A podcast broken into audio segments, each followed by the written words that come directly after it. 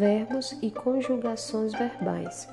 O verbo é uma classe que exprime ação, um estado ou uma mudança de estado, sendo que sua conjugação se dá através das variações de pessoa, número, tempo, modo e voz. Exemplos de verbos: falar, demorar, correr, adormecer, fazer, cair, sair, patinar. Em relação à flexão do verbo no momento de sua conjugação, sua variação ocorre a partir de pessoa, número, tempo, modo e voz.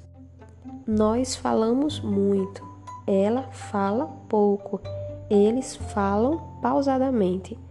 O exemplo acima mostra como fica o verbo falar sendo flexionado nas frases a partir do uso do verbo na terceira pessoa do singular, segunda pessoa e terceira pessoa do plural.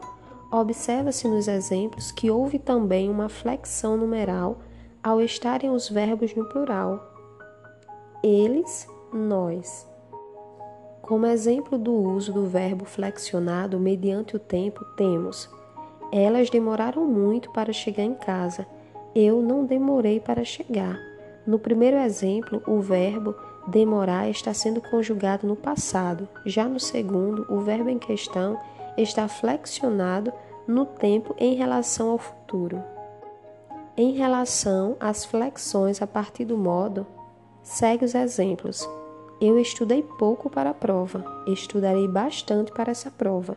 Em ambos os exemplos, nota-se que o sentido da frase mude, muito embora elas se pareçam, porque se referem à ação de estudar para a prova. O que muda é que a primeira frase está no passado, como um ato que já foi consumado, e a segunda está no futuro, como um ato que ainda irá se consumar. De maneira simples, pode-se dizer que o modo verbal indica como o falante se posiciona em relação à ação verbal.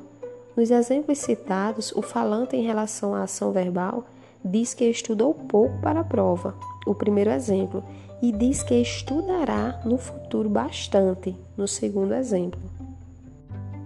Em relação à voz, que flexiona o verbo, pode-se afirmar que ela faz referência sobre o tipo de relação entre o sujeito e o objeto, a fim de estabelecer se é agente paciente da ação expressa ou agente paciente.